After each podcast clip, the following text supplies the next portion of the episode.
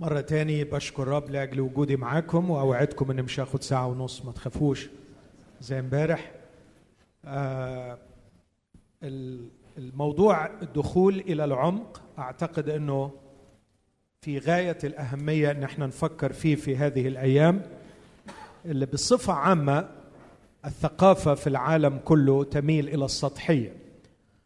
وللأسف نحن نتأثر بالثقافة المحيطة بنا شئنا أم أبينا. وللأسف أزعم أيضا أن الكنيسة تأثرت بثقافة العالم فأصبحت تميل إلى النشاط أكثر من الفكر تميل إلى الفن أكثر من الأخلاق والنجاح فيها تميل إلى العلاقات السطحية أكثر من تلك العلاقات الملزمة التي تتحدانا وتبنينا وتجعلنا أصحاء في الإيمان. فأنا شاكر رب أنه الأسيس وائل مع المجموعة المسؤولة عن المؤتمر آه، اختاروا هذا الموضوع لكي نتحدث فيه. وأنا شخصيا زي ما قلت امبارح بحب أنه في كل مرة آه، أتناول موضوع بصلي أن ربنا يعلمني. آه، وأشكر الله أنه من خلال تحضيري لهذه المحاضرات كان الرب يتحدث إلي ويوبخني ويتحداني.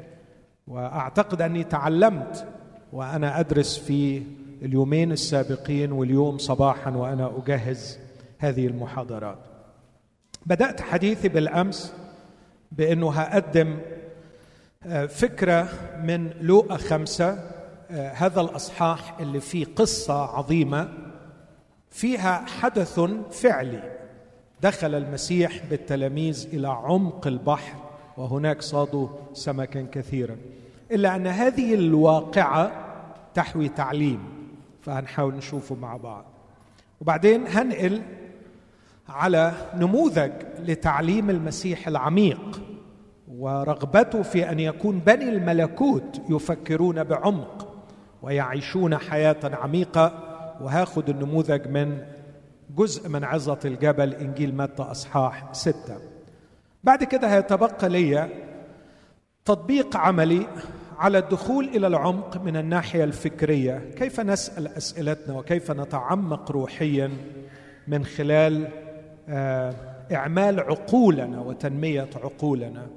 ثم أتمنى أن يتسع الوقت حسب ما يعطيني الرب آه، تطبيق عملي على الدخول إلى العمق من الناحية الأخلاقية.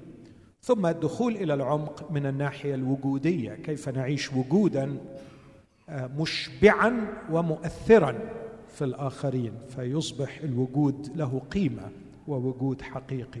أعتقد دول الثلاث مناطق اللي ممكن نميز ونقول الشخص ده عميق أو غير عميق. العمق الفكري العمق الأخلاقي ثم عمق القصة الحياتية التي يعيشها الشخص. لماذا يعيش؟ وما هو تأثير وجوده على الأرض. قدمت أيضا امبارح بفكرة إنه قلب أبونا السماوي آه،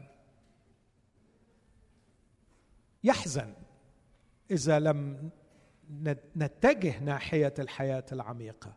وتذكرت حديث بيني وبين واحد من أولادي من سنين طويلة.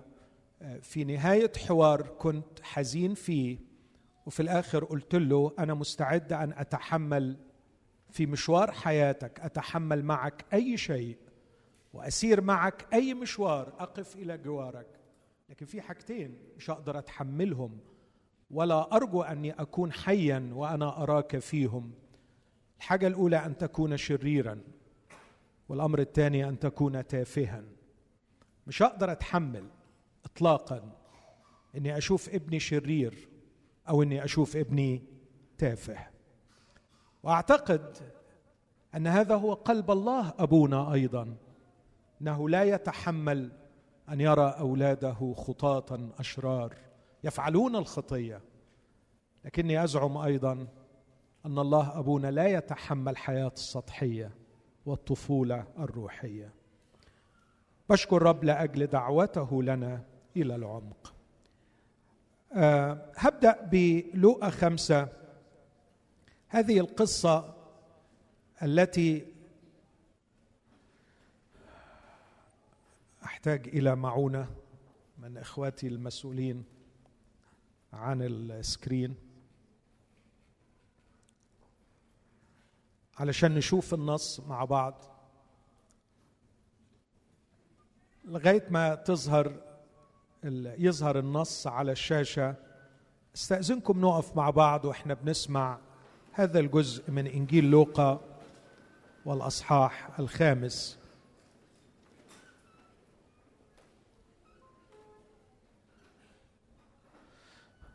أعتقد أن النص إلى حد ما واضح لكن لو مش قادر تشوفه ممكن تقراه على موبايلك أو تقراه في الكتاب المقدس. بيقول وإذ كان الجمع يزدحم عليه ليسمع كلمة الله. كان اي يسوع واقفا عند بحيره جني سارت فرأى سفينتين واقفتين عند البحيره والصيادون قد خرجوا منهما وغسلوا الشباك. فدخل إحدى السفينتين التي كانت لسمعان وسأله أن يبعد قليلا عن البر. ثم جلس وصار يعلم الجموع من السفينة. ولما فرغ من الكلام قال لسمعان ابعد إلى العمق وألقوا شباككم للصيد. فأجاب سمعان يا معلم قد تعبنا الليل كله ولم نأخذ شيئا ولكن على كلمتك ألقي الشبكة. ولما فعلوا ذلك أمسكوا سمكا كثيرا جدا فصارت شبكتهم تتخرق. فأشاروا إلى شركائهم الذين في السفينة الأخرى أن يأتوا ويساعدوهم. فأتوا وملأوا السفينتين حتى أخذتا في الغرق. فلما رأى سمعان بطرس ذلك خر عند ركبتي يسوع قائلا أخرج من سفينتي يا رب لأني رجل خاطئ. إذ اعترته وجميع الذين معه دهشة على صيد السمك الذي أخذوه. وكذلك أيضا يعقوب ويوحنا ابنا زبدي اللذان كانا شريكي سمعان. فقال يسوع لسمعان لا تخف من الآن تكون تصطاد الناس. ولما جاءوا بالسفينتين إلى البر تركوا كل شيء وتبعوه. آمين. هذه هي كلمة الرب. تفضل.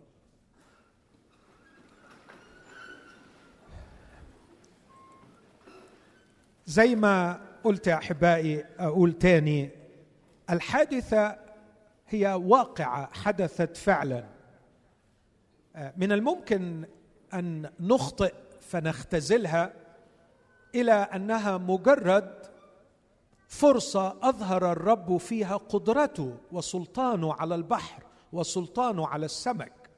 بس دي تبقى خسارة كبيرة قوي إن إحنا نعمل كده. وأتذكر إن واحدة من الحاجات اللي كانت بتعقدني من مدارس الأحد وأنا طفل إنه كان دايما أكتر دروس تتحكى لنا في مدارس الأحد هي معجزات المسيح. وبعد ما تتحكي المعجزة تعلمنا إيه يا أولاد من القصة دي؟ ربنا يقدر على كل شيء. بعدين نيجي المعجزة اللي بعديها. إيه اللي اتعلمناه يا أولاد ربنا يقدر على كل شيء. والثالثه والرابعة فبقيت قصة سمجة. خلاص عرفنا إنه بيقدر على كل شيء. قولوا حاجة تاني يعني غيروا شوية طلعوا لي معنى من وراء هذه المعجزة. ولما فهمت بعد كده عرفت إن المعجزات ما كانش غرضها ابدا إنه يقول لنا ان ربنا يقدر على كل شيء لكن ليها أغراض تانية كتير مختلفة خالص. بس ده مش موضوعنا دلوقتي. في هذه المعجزة أو هذه الحادثة خسارة ضخمة أن نختزلها إلى مجرد أن يسوع له سلطان على البحر وله سلطان على الطبيعة. أعتقد إن في أبعاد كثيره جدا مفروض إن إحنا نقف عندها. ممكن نقف عند آه، الظرف الذي حدثت فيه المعجزة. لقد كان بعد ليلة مؤلمة مروعة من أشخاص لديهم خبرة عريضة في صيد السمك. يعرفون كيف يختاروا ليلتهم وكيف يختاروا المكان الذي فيه يصطادوا.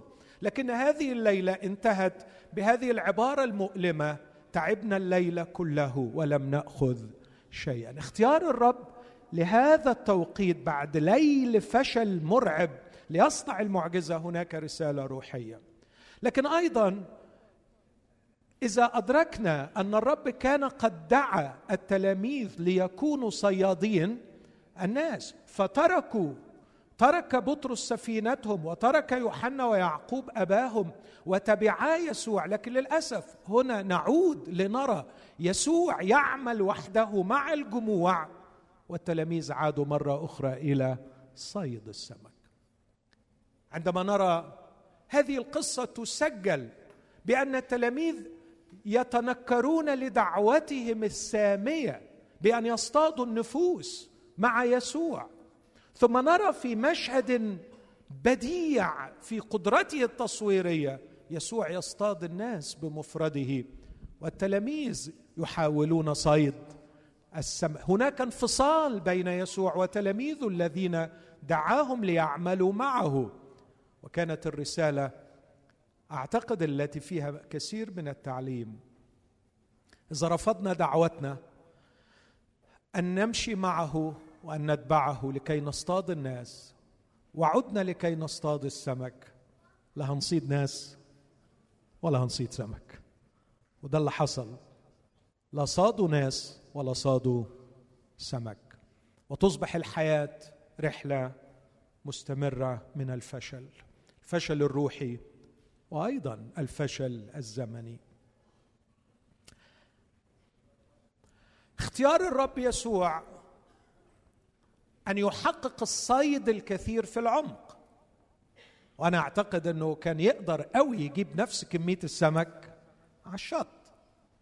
لكن أن يربط بهجة الانتصار أن يربط قوة الفعل بالابتعاد إلى العمق أعتقد أنه كان يريد أن يعلمنا درسا عن خطورة السطحية وخطورة الاكتفاء بالوقوف على الشط. لماذا قصد أن يكون اللقاء البديع في العمق حيث يخر عند ركبتي يسوع قائلا أخرج من سفينتي يا رب لأني رجل خاطئ.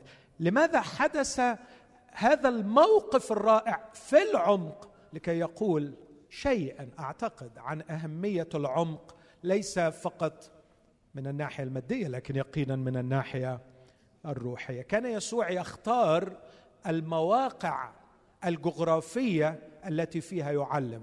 كنت من أسبوعين في الأراضي المقدسة وقلت لإخوتي وأصدقائي كان يصحبني في هذه الرحلة آه، شخص رائع يعني عالم في أو يعرف جيدا في الأثار آه، فكان يأخذني إلى الأماكن التي ألقى فيها يسوع مواعظه. فقلت لإخوتي سأحتاج إلى شهور طويلة لكي أستطيع أن أستوعب عظمة هذا الشخص وأستوعب هذه المشاعر التي ملأتني. كيف كان ينتقي المكان؟ في مرة لكي يعلم تعليم عن الكنيسة صار بتلاميذه حوالي مئة كيلو متر إلى اليسار على رجليه إلى الشمال لكي ما يعلم عن الكنيسة. أخذهم إلى قيصرية فيلبس. أعتقد كونه يختار أن أن يكون هذا الفعل في عمق البحيرة له دلالة وله معنى لكي ما يوصل لنا رسالة نحن ويقول أبعد إلى العمق. في العمق هناك أشياء كثيرة.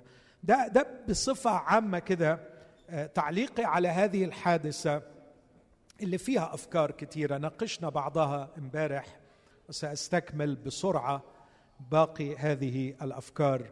الأفكار الرئيسية اللي طرحتها امبارح آه، المنظر إن يسوع وحده مع جمع مزدحم عليه ليسمع كلمة الله غسل الشباك وخيبة الأمل دعوة لم تتم. بداية الدخول إلى العمق في عبارة جميلة يقول يسوع أبعد قليلا عن البر الابتعاد قليلا عن البر. يسوع يستعير سفينة بطرس ليجعلها منبره الذي منه يعظ يسوع يصبح الربان ويأمر بالدخول إلى العمق. في العمق صيد وفير في العمق شركة مع الآخرين في العمق فهم لمن يكون بطرس وفهم عفوا لمن يكون المسيح وفهم لمن نكون نحن. في العمق تتحقق الإرسالية بعد العمق تبعية كاملة. دي كانت الأفكار الرئيسية. اللوحة دي رسمها فنان ما أعرفش شايفينها؟ كم واحد شايف اللوحة؟ رائع. الفن كان ولم يزل وسيلة عظيمة لتجسيد أفكار معينة. أنا ما أعرفش إيه اللي كان بيدور في ذهن الفنان لكن أعتقد أنه كان يقصد هذه الحادثة. يسوع وامامه جمع كثير لكنه يقف وحيدا. لاحظوا الجمع ده. ما كانش جايين لكي يشفوا ولا جايين لكي يأكلوا لكن ليسمع كلمة الله. دي المرة الوحيدة اللي اتقال إن الجمع كان يزدحم عليه لكي يسمع كلمة الله. إخوتي الأحباء أشعر شعور عميق أن يسوع الآن وحده في أماكن كثيرة تحتاج أن تسمع كلمة الله. في حتت كتير قوي يسوع يقف فيها بمفرده. وسط جمع مزدحم يريد أن يسمع كلمة الله. وأين التلاميذ؟ لقد عادوا إلى الشباك مشغولين بصيد السمك مشغولين بقضاياهم وألامهم ومتاعبهم مشغولين برغبات سموها وعود يصارعون لكي تتحقق مشغولين بصراعاتهم لتحقيق الذات والنصره على الآخرين والتفوق على الآخرين. والنفوس تموت من العطش. في شوق أن تسمع كلمة الله. أعرف شبابا صغار. رأيتهم بعيني وسمعت اختباراتهم. وضعوا أنفسهم بين يدي الرب. يستخدمهم الرب في أماكن خطرة في أماكن صعبة. يربحوا نفوسا للمسيح. وبشوف النفوس اللي بيجيبوها. ولما بسألهم ما هو حجم الجهاد في الحوار وطول المدة لكي تربحوا شخصا بهذا بهذه العقلية بهذه الخلفية؟ كيف ربحتموه إلى المسيح؟ كان دايما الجواب بيذهلني ما عملش حاجة. هو كان جاهز. هو كان مشتاق يسمع. هو جواه أسئلة كتير بس ما لقيش حد يقرب منه ويناقشه ويحاوره. إخوتي كان الجمع يزدحم عليه ليسمع كلمة الله. وسؤالي هل يوجد في بلادنا وحولنا جمع كثير عطشان لكي يستمع لكلمة الله ونحن عنه عميان غافلين؟ نعم نعم. ولماذا لا نكتشفهم؟ مش فاضيين. مش فاضيين. ببساطة مش فاضيين. يسوع يقف وحده. كانت هذه هي اللوحة الأولى. لكن في لوحة تانية رسمها عفوا لوحة تانية رسمها فنان تاني. بنفس الأصحاح لو تقدروا تشوفوا اللوحة دي يبقى كويس. الفنان مبدع في هذه اللوحة. أنا ما قدرتش أجيب اللوحة كلها لكن الفنان ركز على حاجة إن في جمع ورا يسوع لو أنت شايفهم بصين على يسوع. بس التلاميذ الثلاثة مشغولين بالشبك. هناك انفصال بين المسيح وتلاميذه. رغم الدعوة القديمة هلم ورائي فأجعلكم صيادين الناس؟ بسمي اللوحة دي الفصل بين عمل الله وعملنا. هو أكبر عائق للدخول إلى العمق كانت نقطة التحول في حياتي شخصيا. عندما أدركت أني موجود في هذه الحياة لا لكي يكون لي حياتي الزمنية وحياتي الروحية لكن عندما أدركت أنها حياة واحدة وأن عملي هو أعظم مجال لإتمام عمل الله.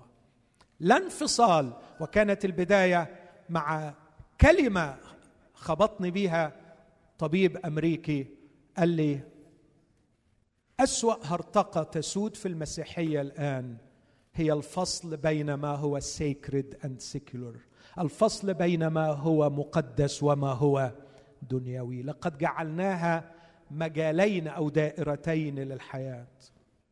علينا أن نعيش حياة واحدة نحمل حضوره في كل مكان. كانت النتيجة إذ فصلنا عمل الله عن عملنا. أصبحت الحياة الروحية تتلخص في أنه وقوف عند حد الارتباط المشبع والانتظار البهيج. أدينا مبسوطين ومستنين مجيء المسيح. ولغاية ما يجي هنغني في انتظارك اغني ده اللي هنعمله. لغاية ما يجي. وهنقعد مع بعض وهنتبسط. ونسينا إن عندنا حرب وعندنا قضية ينبغي أن نعيش من أجلها. الله لم يدعنا لكي نبني كل منا مشروعه. وهو يساعدنا بل دعانا لكي يشرفنا بأن يشركنا في مشروعه. كل مؤمن عنده قضيته كل مؤمن عنده ملكوته اللي عايز يبنيه وكل مؤمن عنده أحلامه ومشاريعه. وما دور الله إلا إنه بس نصلي له علشان يجي يساعدنا نعمل اللي إحنا المفروض نعمله. لكن الدعوة المسيحية مختلفة خالص. الدعوة المسيحية إن الله عنده مشروع ضخم بيعمله فعلا وبيدعونا إن إحنا نشتغل معاه. بشغلي أشتغل معاه بجوازي أشتغل معاه بعيالي أشتغل معاه بعقلي أشتغل معاه بمواهبي أشتغل معاه. هناك دعوة من الله لي لكي أشترك معه في مشروعه كل مشاريع البشر مبنية بلا أساس ولذا فهي ستنهار. المشروع الباقي الوحيد هو مشروع الله. مش عايز أعيد تاني اللي قلته امبارح لكن اللوحة الثالثه دي برضو جميلة. فيها تصوير للمرحلة الأولى من مراحل الدخول إلى العمق بأن يبتعد عن البر. فأنا بحاول أفهم روحيا جغرافيا الابتعاد عن البر يعطي فرصة للي جالس في السفينة أن يرى الجمع بصورة أكبر لأنه ما عادش غرقان وسطيهم ابتعد فقادر إنه هو يشوفهم خصوصا لو تخيلت الجغرافيا هناك إنه شاطئ بحيرة جنيسارد على طول بيبدأ جبل يطلع أو تل عالي فالناس بتبقى قاعدة على الجبل فكل ما يبعد عن البر زاوية الرؤية بتكون أكثر فيرى الناس. إحنا محتاجين نبعد عن البر بمعنى أن نتحرر من الغرق في قضايانا الشخصية ونبدأ نشوف الناس. برضو ده اتكلمت عنه امبارح. وحطيت بعض الأفكار ممكن اللي حابب يبقى يرجع لها. من وجهة نظري ما هو الابتعاد عن البر. اللوحة دي رسمها واحد آخر. أشوف فيها منظر جميل. هذه سفينة بطرس. هذه السفينة كانت طول الليل مسخرة لكي يحصل صاحبها على كم كيلو من السمك. لكن نفس هذه السفينة أصبحت منبرا للمسيح. لكي يعلم منها الآلاف وربما عشرات الآلاف. وكنت أقصد أن مواهبنا البسيطة قد نكرسها لكي نربح بها بضعة آلاف من الدولارات وقد نضعها في يد المسيح لكي ما يخلص بها الألاف من النفوس ومش هيحرمنا من الدولارات. أكيد. أكيد. أبوكم يعلم احتياجكم قبل أن تسأل. لكن اطلبوا اطلبوا اولا ملكوت الله وبره وهذه كلها تزاد لك. وده اللي كان عايز يوصله لهم. ده أنا مش هجيب لك سمك في سفينتك ده أنا أخلي سفينتك تغرق من كتر السمك. أنا مش أنا مش فقير ولا عاجز. بس رتب الأولويات. كفاية مشي غلط. كفاية اختيارات خاطئة. كفاية اللي المفروض يبقى نمرة عشرة يبقى نمرة واحد مش هتنجح في حياتك. رتب الأولويات صح وأنا مش بخيل ولا إيدي قصيرة. أنا أعرف أعيشك كويس قوي وعلى فكرة أنت عملت كل ده ومش عارف تعيش في الآخر. ما تسيبني أنا أعيشك. بس رتب الأولويات كما أريدها أنا. لكن أعتقد إنه ده كله ده شرحته بتفصيل أكتر امبارح. لكن حابب أقف النهارده في الوقت اللي أنا ليا قد إيه دلوقتي عشان ما أعملش غلطة امبارح؟ لا لا لا معلش. ثانك يو ليه دي صحيح؟ أنا ما ب... حد حسب يقول لي أعمله معروف. نعم؟ بقى لي تلت. متشكر. اللي باقيين تلتين. أوعدكم أخلص فيهم لقى خمسة. وأشجعكم تقعدوا معايا المتة ستة لأنه من وجهة نظري أهم شوية لكن حسب ظروفكم. غسل الشباك وإعلان الفشل. اختيار الرب مش بس للجغرافيا اختيار الرب للتوقيت. كان التوقيت في الصبح في الصباح الباكر. وأتعجب أنه اختار الصباح الباكر أنه يروح يوعظ فيه لأنه في الصبح يعني الناس مش متوفرة إنها تسمع. لكن يبدو إن الناس كانت فعلا ديسبريت الناس عايزة تسمع كلمة الله فسايبين أشغالهم ورايحين يسمعوه فاختار في الصبح لكن اختار الصبح لغرض آخر. اختار الصبح بعد ليلة طويلة من الفشل. فاللي كان مقصود في الأساس مش الناس في الحقيقة في اليوم ده قد ما كانوا هم تلاميذ. ذهب خصيصا بعد ليلة مملوءة بالألم وبالفشل. إن غسل الشباك في الصباح معناه إن الليلة خلصت من غير ما نصطاد. عبر عنها بطرس بالقول تعبنا الليل كله ولم نأخذ شيئا. يمكن يكون في في حياتك ليلة طويلة. يمكن الليلة بتاعتك مدتها سنة. سنتين. أعرف واحد هتكلم عنه بعد شوية. ليله كان عشرين سنة. طول العشرين سنة ينزف. ولم يأخذ شيئا. غسل الشبك.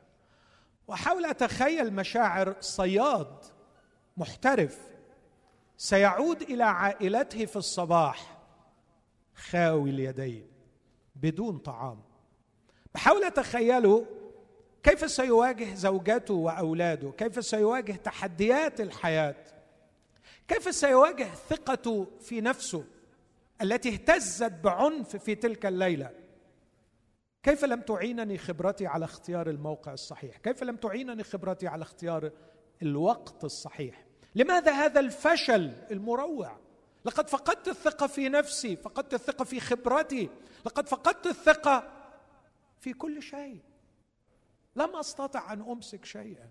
كيف سأواجه البيلز بتاعتي؟ كيف سأواجه التحديات اللي بتنتظرني؟ يقينا كانت ليله مؤلمة.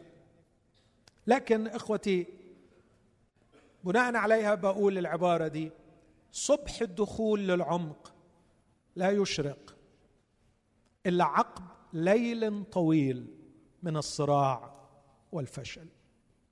وده بقوله عن اختبار. حيثما وجدت اخا أو اختا بدأ رحلة الدخول إلى العمق. دائما دائما دائما كانت هناك ليلة من الفشل والألم.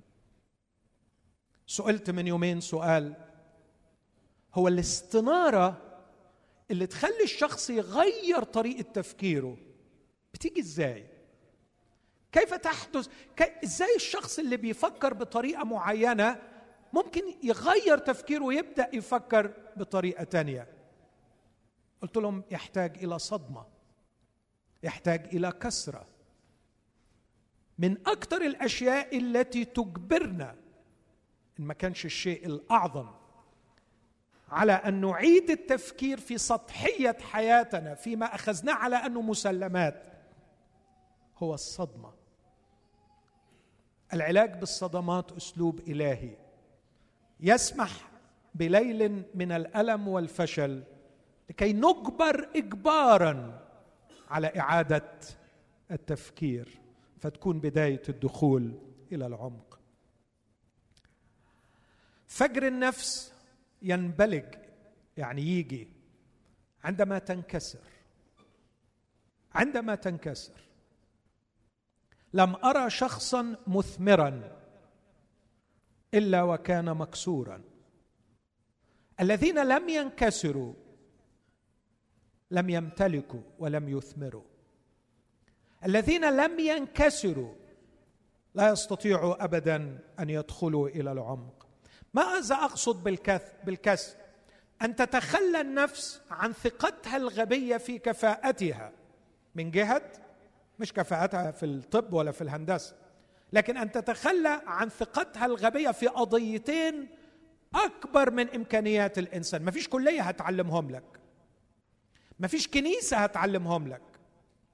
في قضيتين كبار ما ينفعش تروح مدرسة تتعلمهم. قضية إدارة الحياة والقضية الثانية في فهمها لما هو معنى الحياة. ممكن تتفوق في مجال معين من العلوم لكن أتحداك أن تكون صاحب سلطان كامل على إدارة حياة. أنت تحت رحمة ربنا في كل لحظة. وإذا ما فهمتش كده أنت غلبان. لكن أحيانا تنتابنا ثقة لا مبرر لها ثقة غبية.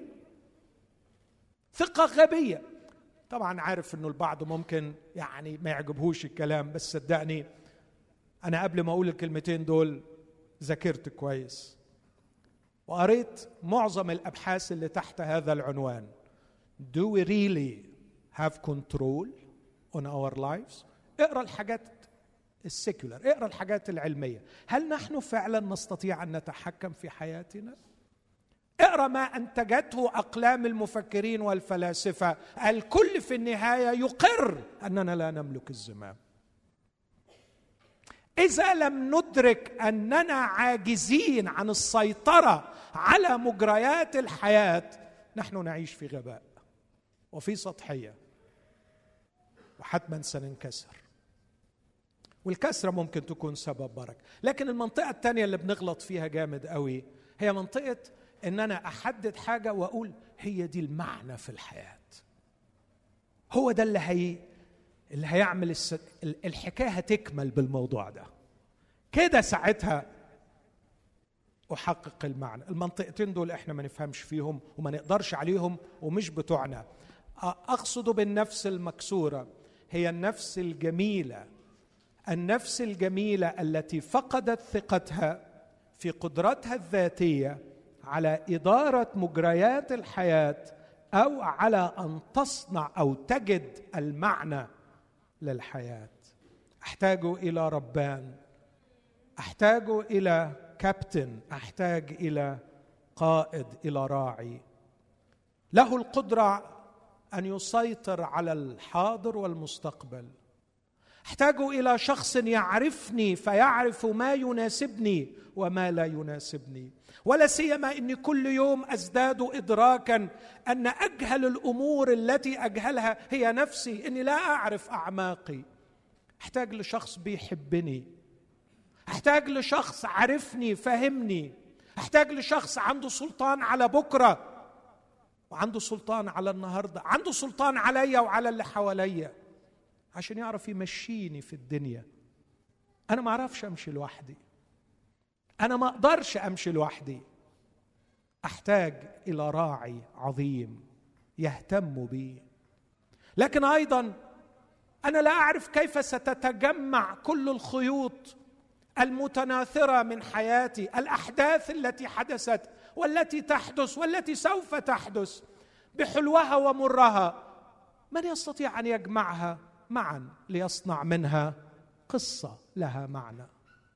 لا أريد أن أخرج من الحياة بمجموعة متناثرة من الأحداث. لا تشكل معا قصة لها معنى. أين المخرج؟ أين المؤلف الذي يحميني من أن يحدث معي ما قاله شكسبير على فم هاملت؟ أن الحياة مجرد أقصوصة يرويها شخص أحمق. لا أريد أن تكون حياتي أقصوصة. يحكيها أحمق. أريد أن أحداث حياتي يكون وراءها عقل مؤلف مبدع. يضع الحدث جنب الحدث يصنع العقدة ويوجد الحل. فعندما أخرج من هذه الحياة أكتشف أن حياتي كانت جميلة. وأستمتع أثناء كتابة الرواية. إذ أؤمن أن المؤلف يعرف ماذا يكتب. لا نستطيع أن ندير الحياة ولا نستطيع أن نفهم المعنى. تطبيقي على الكلام اللي قلته من كلمة الله قصة يعقوب. وأرجوكم تقروا قصة يعقوب مرة واثنين وثلاثة لأنها مهمة. يعقوب كان مشكلته في الأمرين دول. كان يعتقد أنه قادر على إدارة حياته. يعقوب كان يعتقد أنه يفهم ماذا سيصنع المعنى في حياته. عيد قراءة وأنا عارف إن في إخوة ليا هنا وأصدقاء وصديقات بيحبوا كلمة الرب. ارجعوا اقروا قصة يعقوب مرة تاني من فضلكم.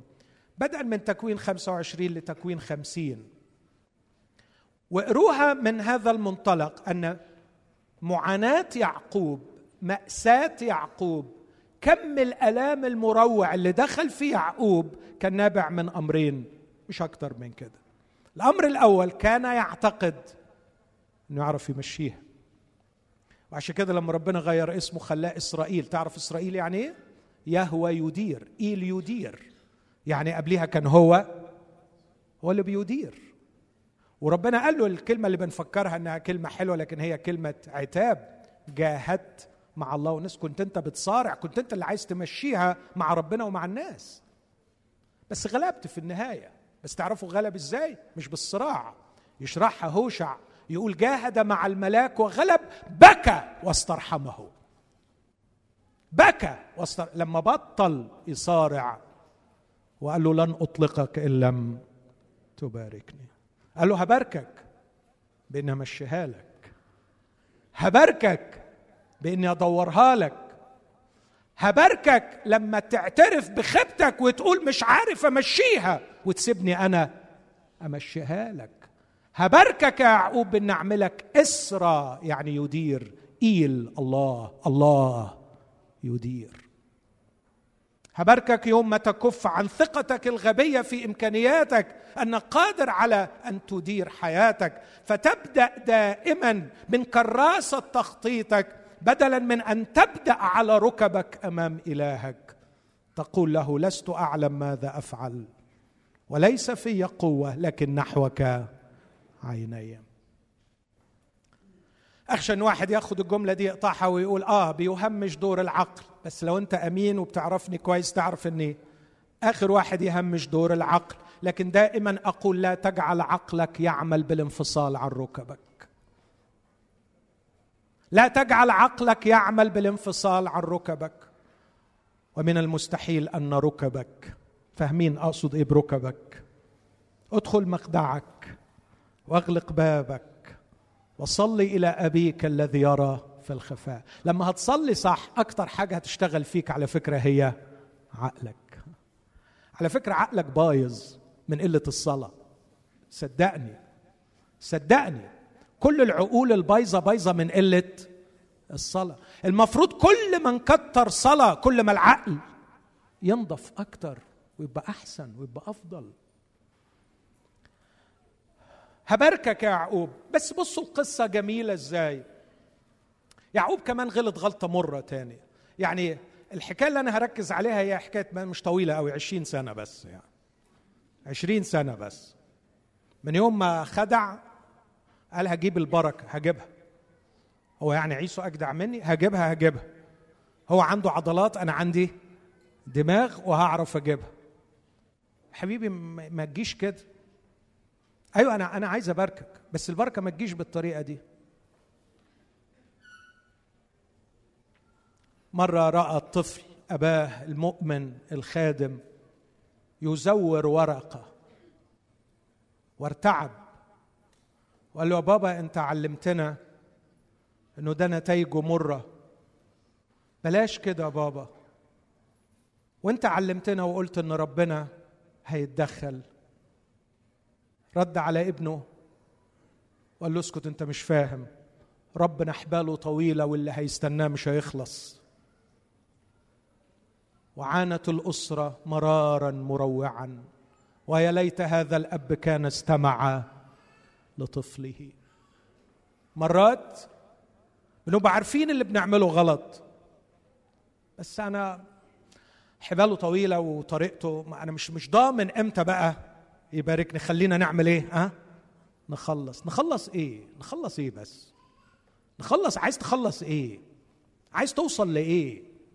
إيه اللي أنت عايز تعمله؟ طب خد البركة. جبتها؟ آه جبتها. مبسوط إنك جبتها؟ آه مبسوط إن أنا جبتها. جبتها إزاي؟ جبتها بطريقتي. طب احصد يا حبيبي. احصد يا حبيبي. أمك هتموت مش هتشوفها. وماتت رفقة دون أن يراها. عشرين سنة بعيده عنها. لا مش بس كده. وهتروح عند لبان. آه خالي حبيبي. خالك حبيبك؟ طب شوف حبيبك يعمل فيك إيه. غير أجرته عشر مرات. هو كتب تقرير عن نهاية فترة الخدمة. قال له كنت بشتغل ليل ونهار. في الليل يأكلني البرد وفي النهار يأكلني الحر. غيرت أجرتي عشر مرات. لولا هيبة أبي إسحاق وإبراهيم كانت معي لكنت اليوم صرفتني. فرق وهو فعلا وهو طالع كان لبان رايح وراه ياخد منه كل حاجة لولا ربنا اتدخل. وعلى فكرة ممكن اللي عاملين روحهم أذكياء وعمالين يجيبوا لما تناقش إيه اللي حيلتهم تلاقي ربنا هو اللي سطر وجابه لهم. يعني لولا لولا رحمة ربنا كان كله كان كله ضاع. ولسه كان فاهم هو يمشيه لما راح عند لبان ولقي لبان بيلعب معاه ما بيعرفش يصلي. ولا مرة في العشرين سنة صلى يا أسيس وائل ولا مرة يقول الكتاب إنه صلى. تخيل. ولا مرة.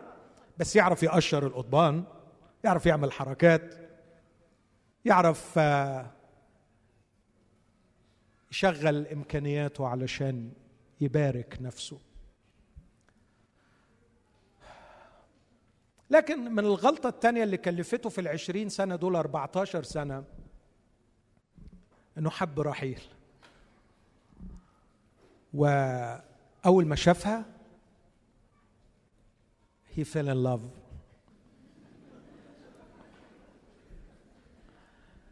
لكن مش مجرد إنه وقع في الحب. لا لا لا القضية كانت أكبر من كده. ممكن تفهم ماذا كان يعني الحب بالنسبة له؟ ماذا كان يعني الارتباط بالنسبة له؟ ماذا يعني ماذا كانت تعني جوازته من رحيل بالنسبة له؟ هي الحياة. هي الحياة. أنصحكم؟ لا مش أنصحكم. أنا عملت دراسة بلاش أنتوا تعملوها. على كل أغاني الحب اللي انتشرت في الفترة الأخيرة بالعربي وبالإنجليزي. هتلاقوا إن الناس ما بتكلمش الحبيب الناس بتكلم ربنا. الناس بتكلم لقد أله الحبيب صار الحبيب هو الله. أنت اللي ما أقدرش يعني مش هقول الأغاني لكن المعنى. أنت كل شيء أنت اللي بعد ما خدتك مش عايز معاك شيء. خلاص الناس عايزة كذا وعايزة كذا وعايزة كذا. أنا مش عايز شيء طالما إني أخدتك. أنا عايز رحيل. وعندما سأرتبط برحيل سيتحقق المعنى في الحياة سأجد الإشباع في الحياة. ولسه لغاية النهارده خصوصا مع بناتنا الأعزاء عايشة كل شيء بيدور حوالين هذا الانتظار الرائع لعريس الغفلة الذي معه سيتحقق المعنى في هذه الحياة. فوقي بقى الله يطول عمرك. فوقي بقى. الله مش خلقك علشان في النهاية أخرتك يعني تتجوزي مش دي أخرتك. ابدا ابدا ابدا. لكن أخرتك أن تمثلي حضور الله في هذه الأرض. أخرتك أنك تكوني إنسانة ناجحة عظيمة نافعة مثمرة في كل عمل صالح. جوزتي أو ما اتجوزتيش؟ جوزتي أو ما اتجوزتيش؟ أنت إنسانة مخلوقة على صورة الله. كاملة الإمكانيات لكي تحققي مشيئة الله في الأرض بجواز أو بدون جواز. أنت مش قاصر ولا ولا ولا عندك إعاقة لأنك امرأة. فالمعنى هو أن تتزوجي. لكن للأسف الرجالة كمان. رومانس اتجوز أو الرجالة بقى عندهم خيابة أكتر. فلوس السلطه برستيج المركز. كل واحد بينتقي شيء. طبقا للكالتشر بتاعته وده اللي هناقشه في الاجتماع الثاني كيف ترى الحياة؟ مين اللي يبخته في الدنيا؟ كل واحد مختار حاجة وحاطط عليها المعنى. هي دي اللي هتحقق المعنى. هوشع هوشع يسخر من يعقوب في سفره ويقول كده ولأجل امرأة رعى ولأجل امرأة خدم عاش 14 سنة علشان خاطر جوازها وبعد ما اتجوزها طبعا أول سبع سنين انتهوا بمقلب يعني كان المفروض يفوقوا شوية. في الصباح إذ هي لايقة فاتصدم صدمة عمره ف لكن ما فاقش. مصر ان هو ده المعنى هو ده المعنى. فراح مديها سبع سنين تاني. باختياره. قال له اشتغل سبع سنين تاني وادهاني اشتغل سبع سنين تانية وخدها وبعد أيام قليلة أول خناقة. ومع أول خناقة ابتدى يكتشف.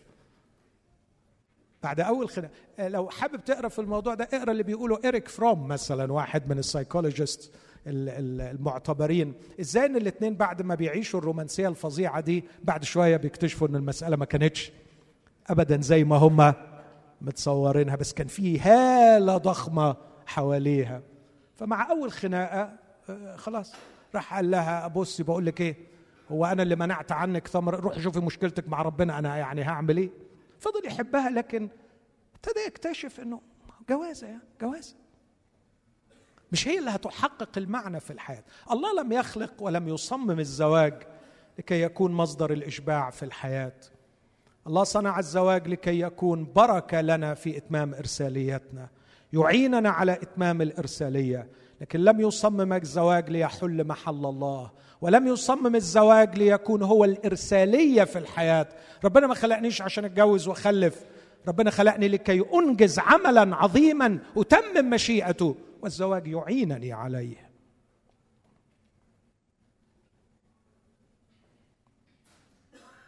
كان فاكر إنه هو المعنى.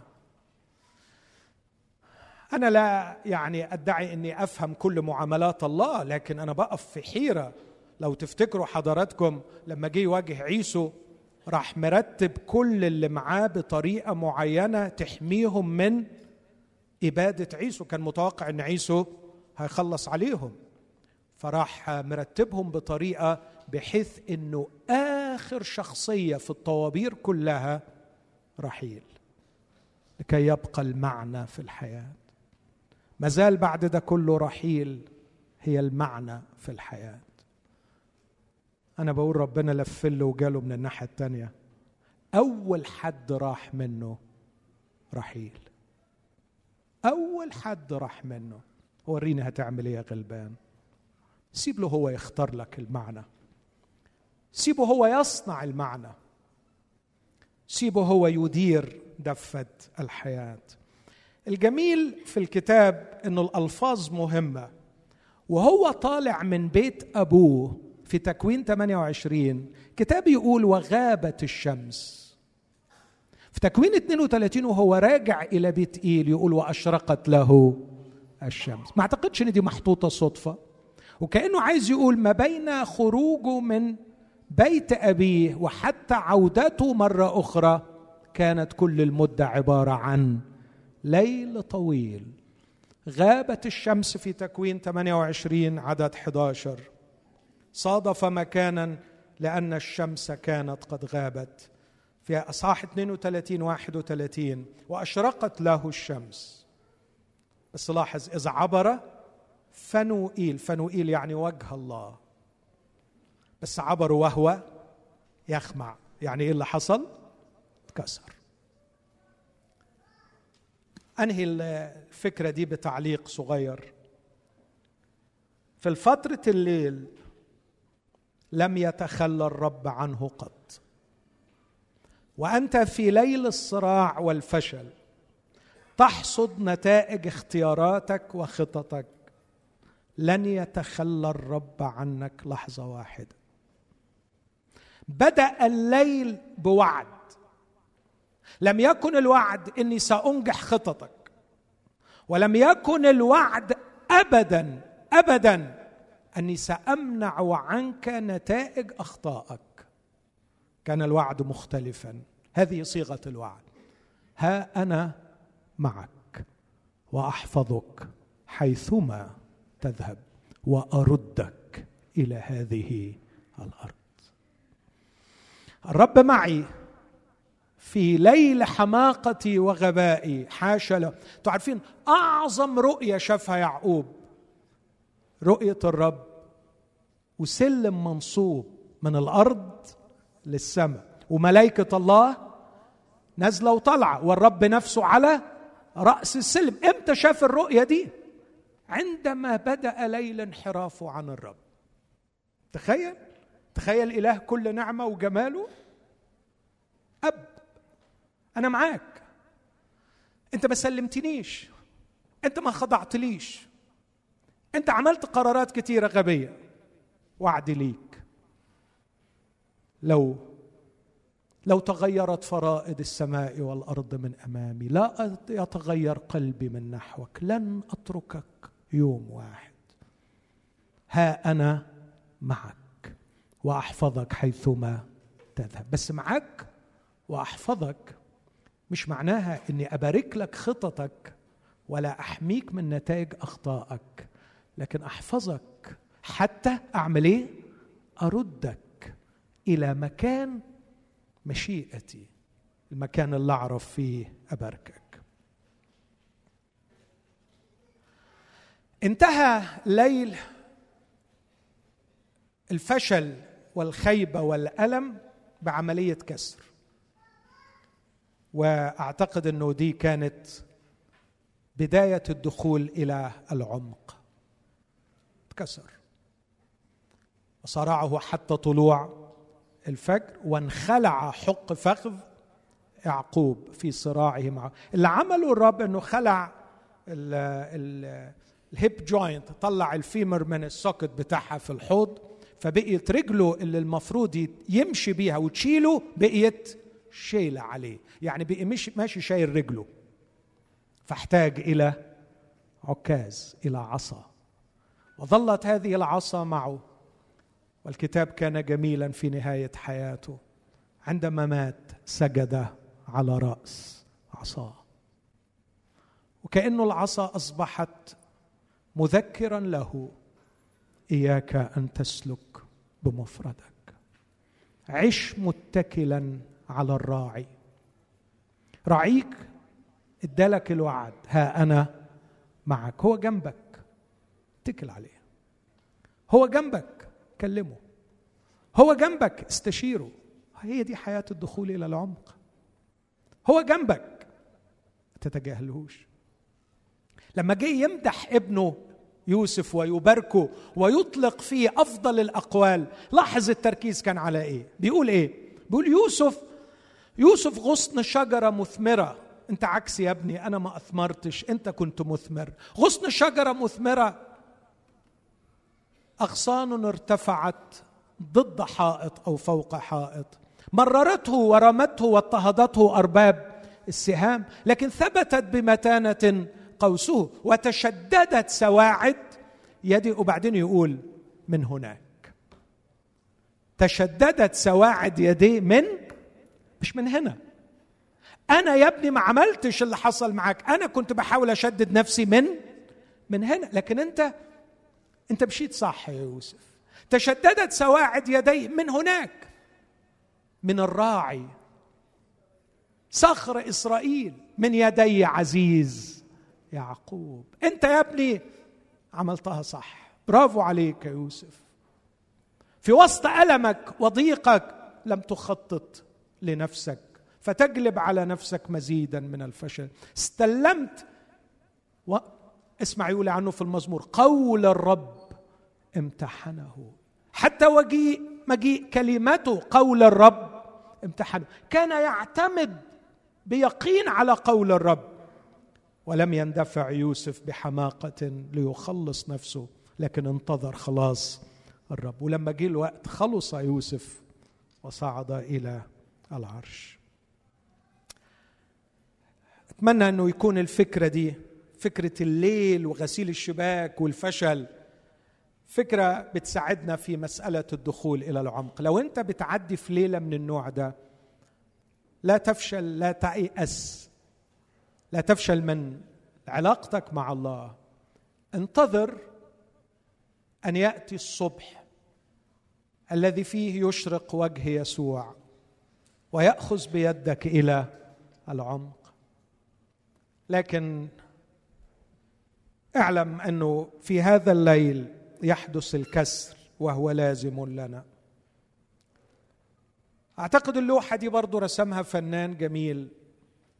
أنا مش هقعد أذكر أسماء الفنانين عشان ما ادوشكمش لكن المنظر بديع في اللوحة دي. تأملت فيه طويلا وما زلت أحب أقف قدامه.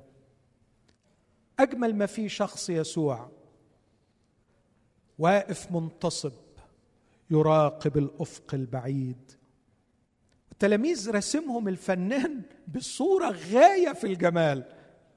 مهمومين. أو مش عارفين.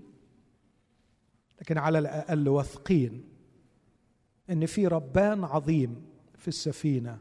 هو يرى هو يرى كلهم قاعدين مش عارفين يعملوا إيه. لكن مطمئنين إنه الكابتن واقف. وما دام هو واقف وشايف خلصت. أنا أكيد بحب أكرر دي كتير وأكيد بعضكم سمعها مني ما تملوش لما أكررها. لكن كتبت له في مرة هذه الكلمات دعوتك لتقودني فسرت أمامي لكن سيرك أمامي يمنع عني رؤيتي لخطوتي التالية. أين سأضع قدماي المعييه لا يعنيني. أنت ترى هذا يكفيني. فقدني فيك وخلفك أيها النور اللطيف. إذا كان هو يرى كل اللي مطلوب مني أني أتبعه. والبديل مؤلم للغاية إني أنا أرى وأطلب منه إنه هو يتبعني ويساعدني ويدعمني وهذه منتهى الحماقة ومش هيعملها.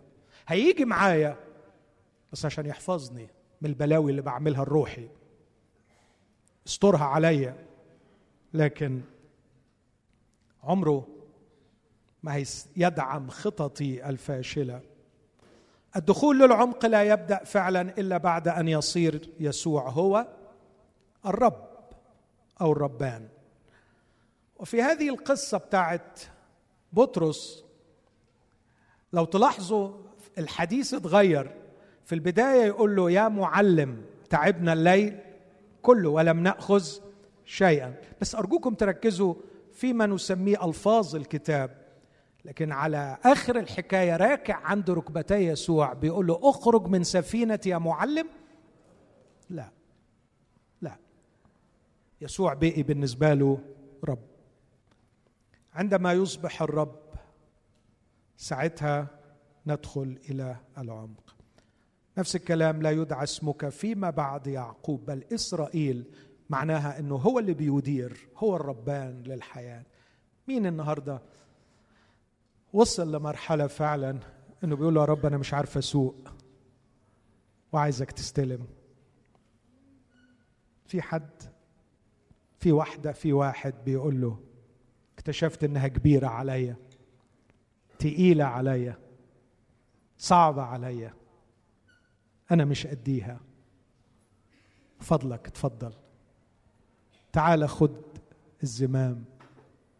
تعال قود. نفسي اتبارك وتعلمت إني مش هتبارك إلا لما أنت تسوق. قدني قدني أنت. أنا من النهارده هبقى عند قدميك. أنت ربي. أنت سيدي خيري. لا شيء غيرك. لكن كمان في العمق صيد كثير يعوض عن كل الألام. لما الليلة بتاعتك هتخلص هتتكسر وتدخل للعمق في بركات كتير قوي في بركات كتير قوي. صديق حبيب جدا ليا النهارده كان بيحكي معايا. فبيقول لي عشت سنة مرعبة من عمري مرعبة. كنت مهدد في كل يوم إن أروح السجن بسبب ظروف مادية. بس في السنة دي ولادي جم للرب قربوا للرب. اللي كنت بصلي له ليا سنين وما حصلش حصل في السنة دي. وهو بيشهد وبيقول ما فيش حاجة جابتهم للرب إلا الضيق المادي اللي أنا كنت فيه. قول لي تدفع كم مليون عشان ابنك يجي للرب. تدفع كم مليون عشان ابنك يجي للرب. تعرف تجيب ابنك للمسيح بكم مليون؟ وآه على كسرة قلب الآباء المؤمنين لما بيكونوا أولادهم بعيد عن الرب. هو هو عارف شغله. صرخ كتير أخونا عشان الرب يفرج الضيقة. صرخ. وكان بيصعب عليه من ربنا. وبيعاتبه ويقول هروح السجن هروح السجن ما ينفعش كده. أنت سايبني ليه؟ بس بعد ما خلصت السنة وهو بيحكى لي أنا أنا تلقائيا قلت له ده أنت تروح السجن وأبو السجن وأم السجن إذا كانوا العيال. هيجوا للمسيح. هروح السجن قوي بس يجوا للمسيح. لكن ربنا حفظه ما دخلهوش السجن. بس لو كان الرب استجاب وطلع وخلص الدقيقة قبل ما العيال يجوا أعتقد كانت تبقى خسارة. بس هو كان يتبسط وينام مبسوط بالليل إن ربنا ويحكي الاختبار للإخوة. شوفوا يا إخوة الرب حلو إزاي. واستجاب الصلاة وخلص المشكلة. طب ربنا عارف دماغ العيال وقلب العيال وعجينة العيال وطينة العيال وعارف عارف الضيق بيعمل إيه. هو فاهم شغله. الحكاية اللي حكيتها كتير قوي سمعتها من أحد خدام الرب. خادم قديم في مصر. حكى الحكاية دي إنه راح زار بلد في صعيد مصر.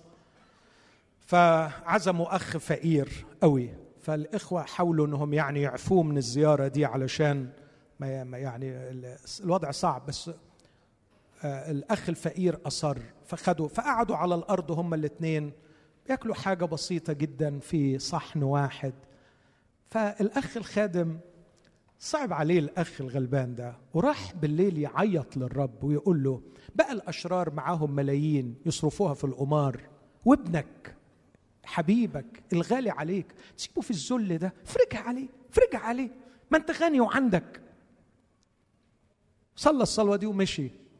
بعد سنين طويلة زار نفس البلد فكان شغوف جدا يعرف أخبار الأخ الغلبان الحلو ده فسأل عليه فطلع في حد يعرفه من الكنيسة. بيقول لهم فين الأخ فلان؟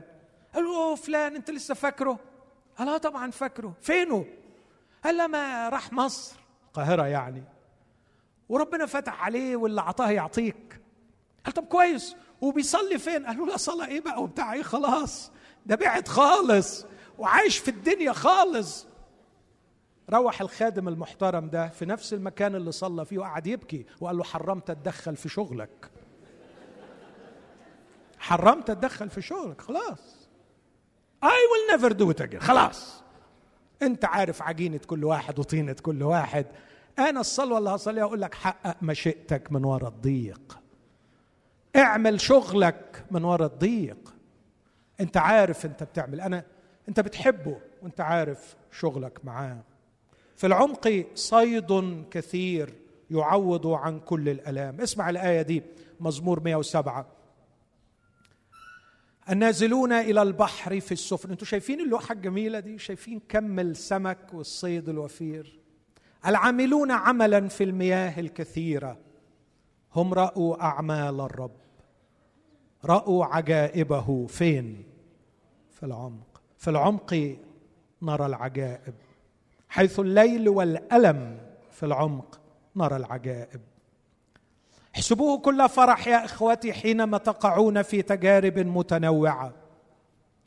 مش افرحوا لما تقعوا في التجربة. التجربة ما فيهاش فرح لكن احسبوه. الحساب يعني بفكر انه هناك فائدة من وراء هذه التجربة. فالحساب مش معناه إن مشاعري ما حدش بيبقى مبسوط في التجربة ومش مطلوب منك تتبسط في التجربة. مطلوب منك كبيرك تتعزى وتتشجع وتتسند إن ربنا هيعديها على خير. لكن وانت في التجربة احسب فكر إنه مستحيل إلهي يسمح بالتجربة دي إلا وراها خير. أمين؟ قول خير. خير. في تجربة يبقى فيه خير لأن أبويا مسيطر وأبويا قادر وأبويا ما فيش في قلبه غير الصلاح من ناحيتي. هو راح أشار لنوع من الخير قال امتحان إيمانكم ينشئ صبرا صلابة في الشخصية.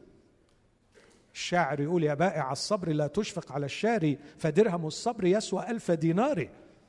الصبر في الشخصية يجعلها صلبة وقوية لكن ده مش بس بيدي صبر لكن يقول أما الصبر فليكن له عمل تام لكي تكونوا تامين وكاملين غير ناقصين.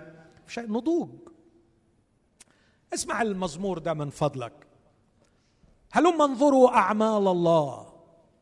فعله فعله المرهب نحو بني آدم. مرهب. حول البحر إلى يبس وفي النهر عبروا بالرجل. دي مقدمة للي عايز يقوله. عايز يقول أنا بستغرب من الإله ده. حول البحر إلى يبس يعني لما بيحب يحول البحر إلى يابسة بيعملها. وكل واحد فيكم عنده في حياته قصص ممكن يقعد يحكي فيها ساعات إن ربنا عمل معاه معجزات. ولما أقول له تنكر إنه عمل يقول لك لا أنا مش بنكر إنه عمل بس اللي محيرني. طب ليه دلوقتي؟ ما بيعملش خلاص يا أخي هو فاهم شغله. هو فاهم. حول البحر إلى يبس وفي النهر عبروا بالرجل هناك فرحنا به. إحنا عايزين نعيش دي على طول. هناك فرحنا به. متسلط بقوته إلى الدهر. عيناه تراقبان الأمم. يعني لو في حد ضدنا المتمردون لا يرفعون لا يرفعن أنفسهم. مش هيقدروا. باركوا إلهنا يا أيها الشعوب وسمعوا صوت تسبيحه الجاعل أنفسنا في الحياة ولم يسلم أرجلنا إلى الزلل. بص اللي جاي بقى. لأنك لأنك جربتنا يا الله. محصتنا كمحص الفضة. أدخلتنا إلى الشبكة. عارف يعني إيه تدخل للشبكة؟ يعني تدخل في زنقة ما أنتش عارف تطلع. وبعدين تيجي تعمل كده تلاقيها اتقفلت من هنا تيجي تعمل كده اتقفلت من هنا إيه الحكاية؟ إيه الحكاية؟ مفيش مخرج يا رب مفيش مخرج يا رب. آه مفيش مخرج. ليه؟ بيكرهك؟ حاطط يعني عقله بعقلك؟ خلاص. قلت غلاوتك على قلبه؟ ابدا. بس في حتة كده عايز تتوضأ. في حتة كده عايز تتعدل. عوجة لا مؤاخذة يعني شوية. لا لا مفيش حاجة عوجة. يبقى انت مش فاهم نفسك. طب في حاجة عوجة بس يسيبها. مفيش داعي للوجع ده. بس هو بيحب اولاده وعايز اولاده يشرفوه. وعايزك انت تفرح بانك ما تكونش معوج. أدخلتنا إلى الشبكة. واسمع جعلت ضغطا على متوننا. يعني على الحقوين. هينفجروا من كتر الاسترس اللي أنا عايش فيه أو تحته. لا اسمع. ركبت اناسا على رؤوسنا يبقى واحد يمكن بيشتغل تحتك وبعدين يجي يقول لك كلمتين فاضيين وما تعرفش ترد. ركبت اناسا على رؤوسنا. دخلنا في النار والماء. بس اسمع آخرتها.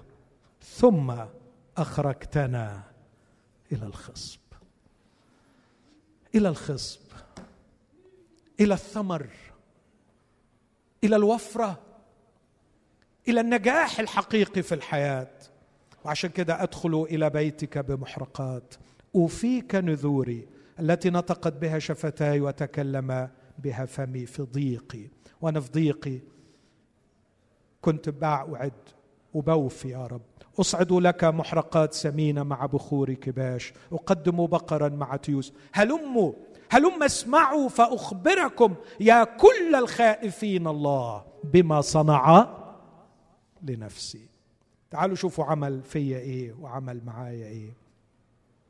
لكن في العمق أيضا اللوحة دي إبداع. أنا بشكر رب لأجل الفنانين ولو في حد هنا بيرسم من فضلك. استخدم النعمة اللي الرب عطاها لك وارسم. إيه أجمل شيء في اللوحة اللي قدامنا دي؟ اللي واقف ده عمال ينادي على على زملائه في السفينة الأخرى. شركة مع الآخرين. فتمموا فرحي حتى تفتكروا فكرا واحدا. لكم محبة واحدة بنفس واحدة. ليه في صراعات بين المؤمنين كتير؟ علشان ما فيش عمق في سطحية.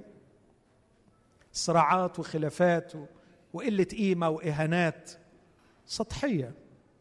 لا تنظروا كل واحد إلى ما هو لنفسه بل كل واحد إلى ما هو لآخرين أيضا. في حالة الطفولة في كورنثوس يقول لهم أنتم اطفال فيكم انشقاق.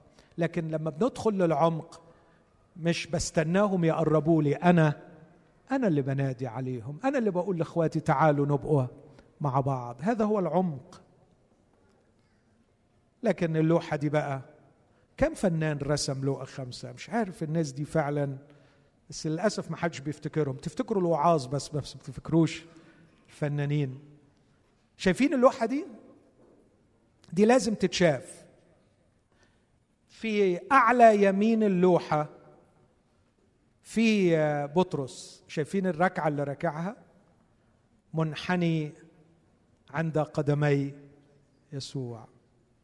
منظر بديع. خارر على ركبتيه حاطط راسه عند رجلين يسوع. ويسوع قاعد كالخبير العظيم المحب. اللي العملية بتاعته نجحت جراح نجحت. أخيرا يا بطرس هتقول إيه يا حبيبي؟ هقول لك كلمتين. هقول لك أنت الرب وهقول لك أنا خاطي.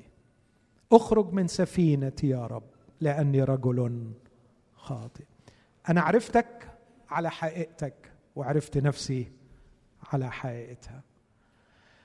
وعلشان كده يا إخوتي والفنان المبدع راسم صورة واحد في المركب بيحاول يحول وشه بعيد وكأنه بيقول اللقاءات الشخصية دي لازم يكون لها البرايفسي بتاعها. لازم أحترم هذه اللحظات الرهيبة بين بطرس والمسيح. ما هو العمق بناء على هذا؟ تعريفي البسيط له هو الوجود عند قدمي الرب حيث تمر النفس بأقصى خبرة استدرك حقيقتها. من تكون. وتحظى بأروع خبرة استدرك من هو يكون. العمق باختصار شديد إني أكون بأدرك حقيقة نفسي وأدرك حقيقة إلهي. يا رب أنا خاطئ. لكن كان المنظر جميل. كان الرب قاعد في مؤخر السفينة. وبطرس زنقه كده عند رجليه بيقول له اخرج. طب اخرج أروح فين يا بطرس؟ ما انت زنقني. لكن بطرس كان أكيد كان عارف إن الرب مش هيخرج لكن كان شعوره إني لا أستحق أن تكون أنت ربي. وميطبطب عليه ويقول له لا تخف. لاحظوا أرجوكم روعة اللفظ هنا. من الآن من الآن. قد إيه العبارة دي جميلة؟ من الآن تكون صيادا. للناس. لا تخف. من الآن تكون تصطاد الناس. لاحظ الدعوة اللي قبل كده. هلم ورائي فأجعلكم صيادين الناس. سأجعلكم. لكن دلوقتي تخرجت وهتقدر تبقى من الآن تشتغل على طول. اللوحة دي آخر لوحة أعرضها. مين اللي من قدام فيها ده؟ يسوع. ملاحظين إيه اللي, اللي قصد الفنان يحطه على وشه؟ مفيش فنان رسم يسوع مبتسم الابتسامة العريضة دي. وراه تلاميذه. ولما جاءوا بالسفينتين إلى البر تركوا كل شيء وتبعوه. وماذا بعد العمق؟ الترك الكامل والتبعية الكاملة وابتسامة يسوع. دعونا نحني قلوبنا ورؤوسنا ونصلي.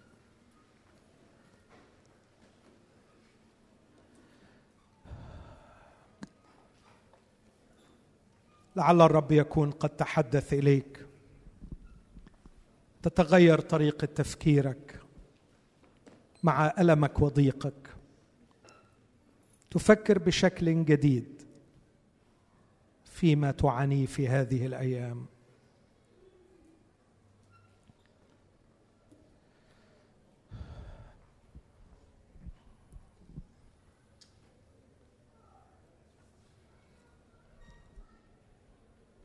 أنا نفسي كل واحد فينا يلتقي بالمسيح ويناقش معه ظروفه الحاضرة. قول يا رب فهمني كلمني.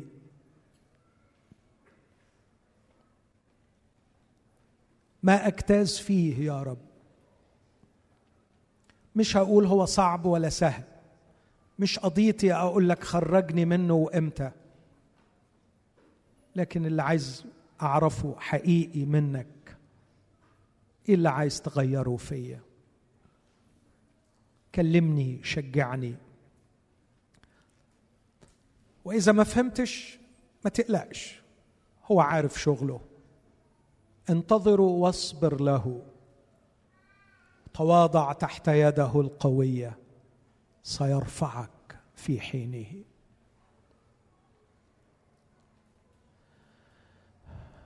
أيها الرب الحبيب يسوع أنت قبلت إنك تكون راعينا وأنا أؤمن إنك ماشي مع كل واحد فينا. افتح عينينا علشان نشوفك معانا في ضيقنا في فشلنا. افتح عينينا علشان نعرف قلبك إنك لا تتخلى عن أتقيائك الراجين رحمتك. وافتح عينينا يا رب على الأشياء التي تريد أن تغيرها فينا. لكي نقصر ألمنا. لكي ما نسهل عملك فينا. جملنا بالطاعة والفهم لك. ادخلنا إلى العمق. ادخلنا إلى العمق. مهما كانت التكلفة يا رب. الوجود في العمق. والثمر الذي يتبعه. أعظم جدا من أي شيء نخسره. اقنعنا بهذا وشجع عبيدك من فضلك. أبانا في اسم المسيح استجب لنا. آمين.